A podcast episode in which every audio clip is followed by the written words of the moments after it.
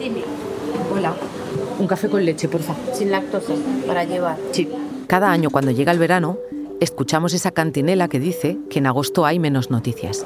Qué poquita gente, ¿eh? Sí. Llego a la sede del país en Madrid. ¿Me voy a una reunión? En la cafetería hay poca gente y está todo bastante tranquilo. Algo parecido pasa en la redacción. Escuchando este ambiente, parece verdad que en verano pasan menos cosas que el resto del año. Pero el país se imprime cada día. La web se actualiza a cada momento y basta echar un ojo a la hemeroteca y los libros de historia para ponerlo en duda. Es viernes, 12 de agosto. Soy Silvia Cruz La Peña. Hoy, en el país, un episodio con agostidad y alevosía.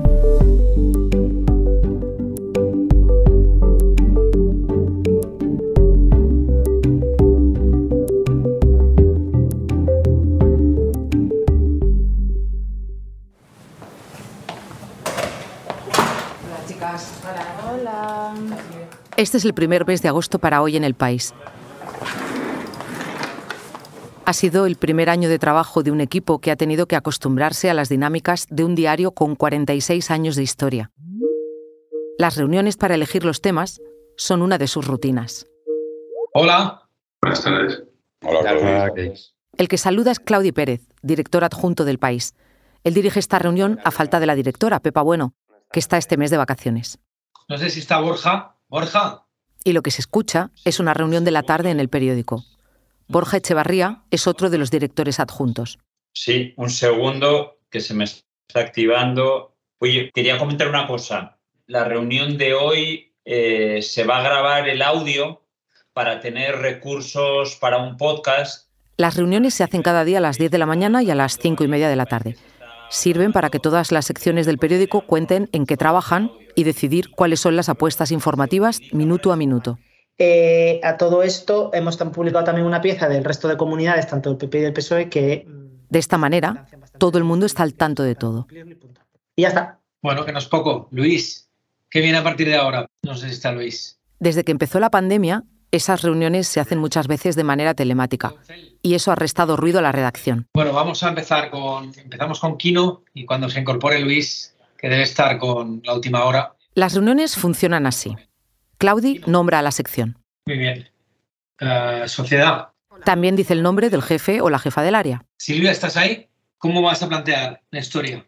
Bueno, lo que hemos hecho es hablar con afectados. con- Y esa persona cuenta qué están preparando en el área y cómo lo están haciendo. Estamos ensayando posibilidades de titulares, Ahora habla Silvia Blanco, de Sociedad. pero de momento vamos a ir con el, con el estudio. Y así hasta que todas las secciones, redes, nacional, cultura, internacional, deportes, han hablado.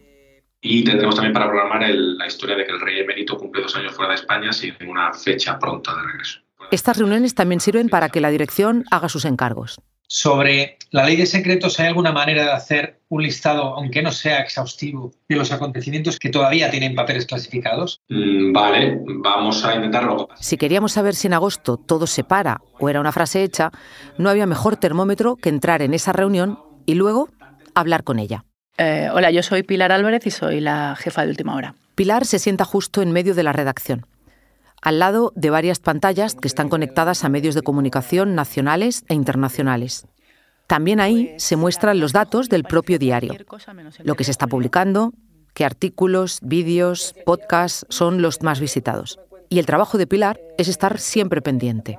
Y cuando digo siempre, es siempre. Un segundito solo, un segundito solo que voy a llamar a Luis y le voy a decir porque me acaba de confirmar esto. Perdona, ¿eh? Oye, me acaba de escribir, me dice que es falso. Ahora lo comento en la, en la mesa. Ahí te lo dejo, ¿vale? Si luego me dice algo más, te digo. Un besito, chao. Un segundo que estoy confirmando a todo el mundo que es falso. Hay pocas personas que tengan una panorámica mejor de lo que pasa cada semana, cada día y cada minuto.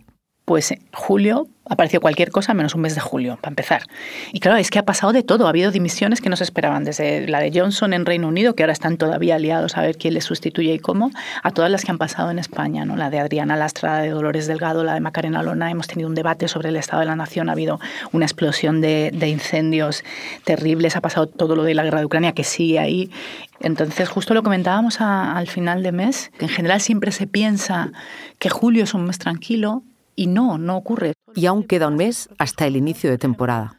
Y encima este año agosto ha empezado como ha empezado, porque el lunes 1 de agosto, que de nuevo volvemos a estar tres gatos en, nuestra sección y también en la sección de web, eh, pues es que terminamos el día a las 11 de la noche. Por si recuerdas, el Consejo de Ministros eh, se había convocado a las 5, tenían que empezar a salir a las 7, se retrasaban, se retrasaban y, y acabaron compareciendo a las 9 y media, 10 de la noche con toda una batería de medidas que tenían que ver con el ahorro energético y que todavía eh, están coleando.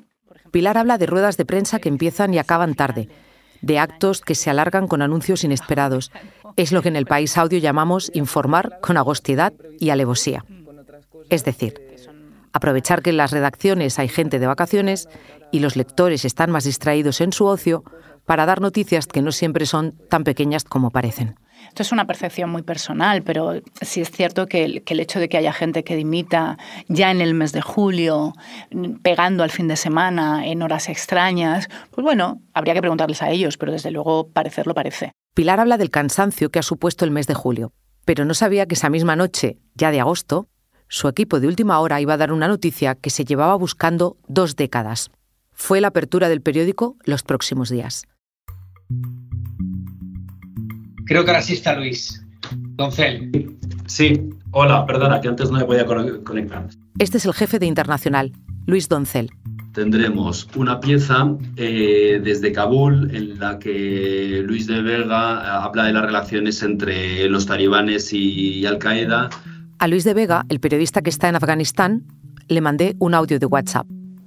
Hola Luis, eh, ya sé que estás en Kabul. Eh, ¿Sabes de qué me he acordado de cuando hicimos el primer episodio de Hoy en el País sobre Ucrania, que fuiste allí a apoyar a María Sauquillo y, y estalló la guerra? Y ahora sé que estás allí en Afganistán y que ha pasado algo parecido, que ibas a una cosa y te has encontrado otra. ¿Por qué no me mandas un audio, por favor, cuando tú puedas, para preparar un podcast? Y cuídate mucho, ¿vale? Un besito. Cuando aterricé en Kabul el lunes 1 de, de agosto, bueno, lo hacía con la misión de estar entre dos y tres semanas aquí coincidiendo con el aniversario de la llegada al poder de los talibanes. Yo en ningún momento pensé que la primera información que iba a firmar al llegar a Kabul iba a ser la, ejecución del líder de, de Al-Qaeda. Pocas horas después de esa noticia, saltó otra. Eh, de Taiwán. Estamos ampliando ahora la crónica que hemos publicado con la llegada de, de, Pelosi. La agencia estatal china Xinhua acaba de anunciar que hará más ejercicios militares con fuego real. Escuchando a nuestros compañeros y viendo los teletipos, ¿de dónde vendrá ese mito de que en agosto no pasa nada? ¿O es que pasan ahora más cosas que antes? La respuesta me la da un compañero con muchos años de oficio. Es cierto, los que tenemos algunos años, pues recordamos cuando no existía las ediciones digitales. Eh, entonces tú trabajabas para un periódico al día, ¿no? Ahora el periódico es algo continuo, ¿no? Miguel González es el responsable de la información sobre diplomacia, defensa, Casa del Rey y Vox en el país. Con lo cual no es aquello que te llaman y te dicen, vete preparando una crónica para las 8 de la tarde. No, no. Vete preparando una crónica para ya, para publicarla ya y luego si acaso la vas, la vas mejorando. Bueno, entonces esto supone que en cualquier no sabía, sabía que no, que no, que esto no se podía hacer. Ya me están llamando. Se llaman a un jefe porque es un teléfono de, del periódico, ¿no? O un jefe o un compañero del periódico que quiere pedirte algo. Bueno, eh, entonces eso ocurre también en vacaciones, obviamente, ¿no? Como decimos. Esa misma tecnología que nos interrumpe ha cambiado nuestro trabajo, también sus ritmos, pero echando la vista atrás, Miguel confirma que los agostos moviditos no son nada nuevo. En agosto del 90 fue la invasión de Kuwait por parte de Saddam Hussein. No special objectives. En el año 91 fue la implosión de la Unión Soviética, ¿no? el derrumbe de, de la Unión Soviética. Eh, y luego, por ejemplo, en el año 96, en el año 96, en agosto, fue la riada del camping de Viescas con 87 muertos. Ha sido horroroso. En tres minutos se ha llevado el camping, lo ha arrasado. Normalmente las cosas que ocurren en agosto eh, se caracterizan porque no están previstas, ¿no? no están en el programa de nadie y desgraciadamente muchas de ellas, como esta última, pues pueden ser catastróficas, ¿no? Como les decíamos hace unos instantes, se ha producido un accidente en el aeropuerto de Barajas. Es un vuelo de Hispaner con destino a la isla de Gran Canaria. En él sabemos que viajaban 160 pasajeros. Hola, muy buenos días. La princesa de Gales ha muerto esta madrugada en París. Grandes llamas alumbraban la noche londinense en la tercera jornada de disturbios. Miguel, obviamente, ha vivido unos cuantos hitos de verano. Miguel, pero ¿cuándo fue la primera vez que te tocó suspender unas vacaciones por una noticia? Pues mira, no recuerdo cuál fue la primera, porque yo llevo ya, mm, me parece, 35 años ¿no? dedicándome a esto. Lo que te puedo decir es cuándo fue la última. Eh, la última fue la semana pasada. Eh, yo me había cogido una semana de vacaciones, pues porque ahora estamos en agosto y estamos trabajando, entonces dice, bueno, vamos a tomar una semana de descanso en julio, ¿no? A final de julio para poder aguantar el tirón de agosto. Eh, y me fui a Galicia, estaba allí con familiares míos en Galicia. Y entonces resulta que el presidente del gobierno iniciaba una gira eh, el, el viernes, eh, iniciamos una gira por Balcanes, ¿no? una gira de 72 horas. Y me dijeron, oye, que, que, tienes que ir tú, porque aunque estés de semana de vacaciones, si no vas tú no, no hay nadie. Bueno, y entonces el mismo viernes por la mañana cogí el coche desde Galicia, eh, me vine a Madrid y me fui a la, a la base de Torrejón eh, con la incertidumbre además de que no se sabía a qué hora salía el avión del presidente del gobierno, porque claro, eso no era un avión programado ¿no? de una línea comercial, eh, no sabía a qué hora tenía que llegar a Torrejón, con lo cual me vine lo más rápido que pude de Galicia, espero no tener acumulada mucha multa en casa. Y, esa noche, eh, digamos, me desperté en Orense y me acosté en Belgrado. Y es que volver de vacaciones para trabajar es algo bastante común en este oficio. Eso si no te pilla la noticia en tu lugar de vacaciones. Soy Tom C. Avendaño y soy subdirector de la revista Icon. Soy Yolanda Clemente, de la sección de narrativas visuales del país. Cuando asesinaron a Samuel en Galicia, yo estaba en, en Barcelona, de vacaciones. Y la primera manifestación que se convocó fue para el lunes. Ese lunes yo estaba volviendo a, a, Madrid y estaba leyendo en el AVE eh, todo sobre la noticia. Y según iba leyendo, iba, se me iba, iba, calando en mí la gravedad del asunto. ¿no? Entonces, y se me iba haciendo como un nudo en el estómago y al llegar a la manifestación, al llegar el tren a Madrid, fui directamente a la manifestación, fue como una cosa catárquica de, bueno, que acabé, lloré y lo único que podía pensar era qué, qué podía hacer yo. En junio decido pasar un fin de semana en mi pueblo. Es un pueblo muy chiquitito de la provincia de Zamora, se llama Codesal. Pero en fin, ese fin de semana, antes de salir el viernes, veo que hay un fuego más o menos importante, que empieza a haber pueblos desalojados por la comarca. Apenas me da tiempo a salir de Madrid y me llaman y me dicen que sí, que claro que necesitan mi ayuda, que claro que vamos a contarlo porque el fuego parece completamente descontrolado. Y entonces, pues al día siguiente llamó Belinda, la directora del País Semanal, porque Eugenia de la Torriente eh, es la directora adjunta del país, y ha pedido que hiciéramos un número, un reportaje hecho casi express en cinco días, con un titular que fue Día de Eugenia, que decía en grande, contra la homofobia. Yo cuando llego a la zona, yo ya no puedo entrar en mi pueblo, lo único que veo es todo el humo. A partir de ahí empezamos a contarlo para mí era muy difícil contarlo porque yo no estoy acostumbrada a hacer eso. Yo me dedico en el periódico a hacer desarrollos visuales, a contar historias a través de gráficos, de datos, mapas, pero no, pero no a llevar un tema durante días y tener que lidiar con declaraciones, con todo lo demás. En forma de arrollamiento, en ramblas altas. Tenemos unos 20 heridos, algunos de gravedad.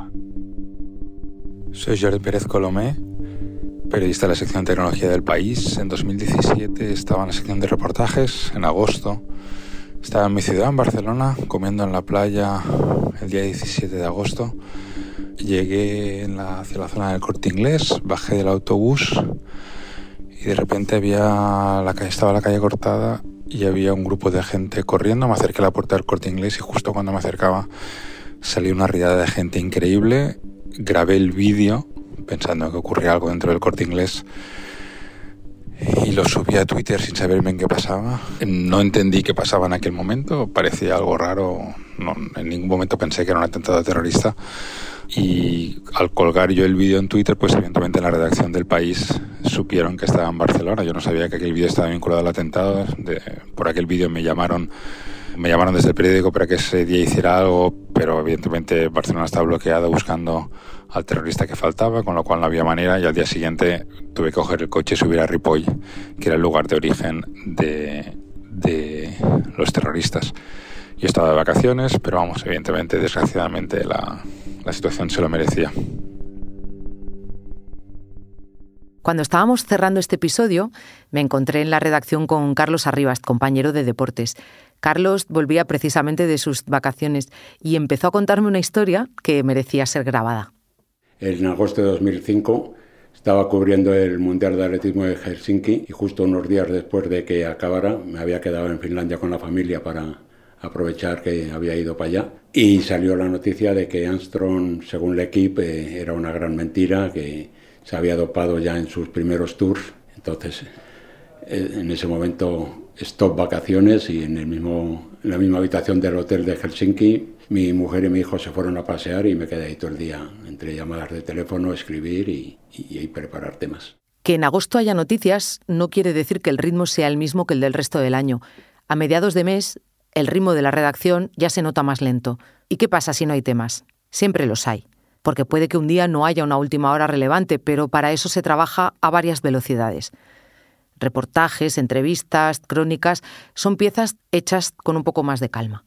Eh, y luego el Babelia que escribe Willy sobre los romanos y las letrinas, que está convencido de que va a funcionar. Eso va a triunfar, eso va a triunfar. Yo también apuesto a que va a triunfar. Yo también estoy seguro. Y así fue. El artículo sobre las letrinas de los romanos estuvo entre lo más leído esos días. Este ritmo más lento en la redacción es un buen momento para abrir las orejas. Y lo aprovechan muy bien los compañeros que están empezando. Soy Patricia Segura y soy becaria en la sección de Madrid en el país. Mm, también es buscar un poco historias en todos lados, tampoco es muy diferente a, lo que llevamos haciendo hasta ahora, pero sí que es verdad que quizá incluso ir en metro y no ponerte los cascos para poder escuchar la conversación que tiene la gente, pues nunca sabes si de ahí puedes ir tirando del hilo y sacar una historia, o escuchar conversaciones en un bar, o incluso darte un paseo por un barrio en el que nunca has estado y seguramente encontrarás algo interesante.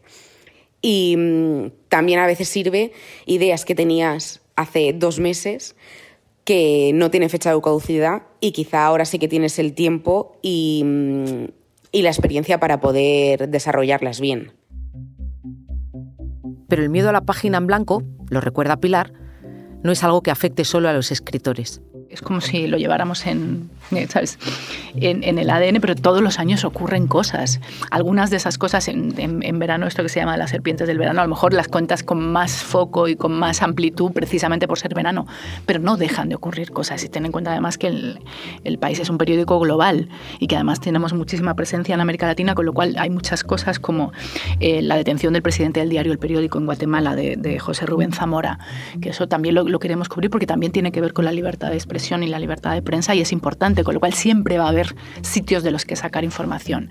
Es un miedo que está ahí, que lo tenemos y que lo vamos a seguir teniendo, pero que en realidad, digamos, es un poco eh, necesario. Y al otro lado del Atlántico es agosto, pero no es verano.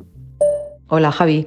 Oye, que estamos haciendo un episodio sobre cómo baja el ritmo informativo durante el agosto y estaba pensando que ¿Cómo es ahí en México? ¿Cómo es ahí en, tu redacción? ¿También llegan menos teletipos? Cuéntame algo, por favor. Un besito. De hecho, siempre, siempre hay bromas de que, bueno, también en los compañeros mexicanos, colombianos que tenemos, ya son conscientes de que, de que, bueno, van a tener mucha más presencia y mucha más actividad en la medida en que baja la de España, ¿no? Desde allí, Javier Lafuente, subdirector en la redacción América. Él suele trabajar desde México, pero su mensaje llegaba esta vez desde Colombia. La parte parlamentaria se detiene, la parte política se detiene hasta cierto punto.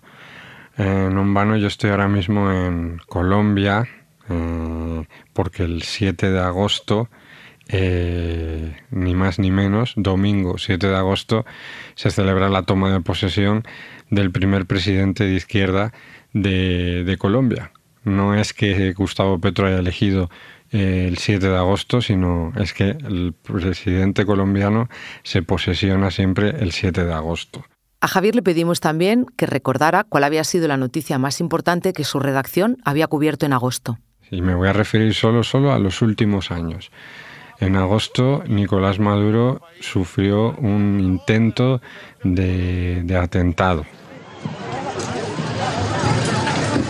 En agosto, eh, Álvaro Uribe, el expresidente colombiano, fue detenido. ¿Cuál es la génesis de este proceso contra el expresidente Uribe, eh, Juan David? En agosto del año pasado se produjo un terremoto en, en Haití. En estos momentos entra el cortejo fúnebre con los restos mortales de... En México, hace unos años, a finales de agosto, ya eh, murió pues el gran mito musical que fue Juan Gabriel. Eh, Silvia, ¿qué tenemos en audio? Pues eh, mira, os cuento primero que, que, dejamos ahora de emitir episodios nuevos. Mañana será el último, pero que estamos desde el lunes 15 hasta el 2 de septiembre haciendo reposiciones con lo que más se ha escuchado en hoy en el país, eh, con lo que más nos ha gustado también a nosotras, al equipo. Pero vamos, estamos aquí, seguimos trabajando, buscando historias, lo que necesitéis, venid, animaros, contadnos.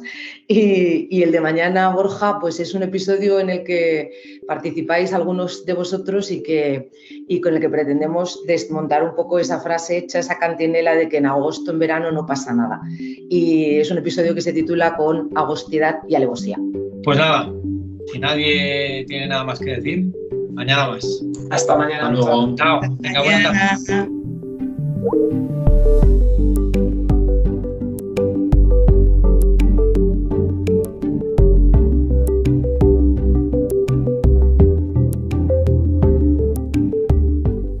episodio lo han realizado Marta Curiel y Jimena Marcos. La edición es de Ana Rivera. El diseño de sonido de Camilo Iriarte. Soy Silvia Cruz La Peña y he estado a cargo de la dirección. Esto ha sido Hoy en el País. En septiembre volvemos con nuevas historias. Gracias por escuchar.